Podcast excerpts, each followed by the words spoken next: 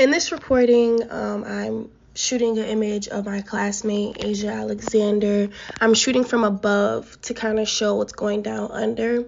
If you can look and see the kind of row and column that the students are making going forward, they all have their head down and they're all like looking at their phones. Asia's checking the time. So it kind of shows the anxiety of education and going to class. Sometimes you just want to have your head down and just do your work. And so the black and white also highlights that. You're seeing brightness around the classroom, but of course the subjects are all kind of in that darker tone.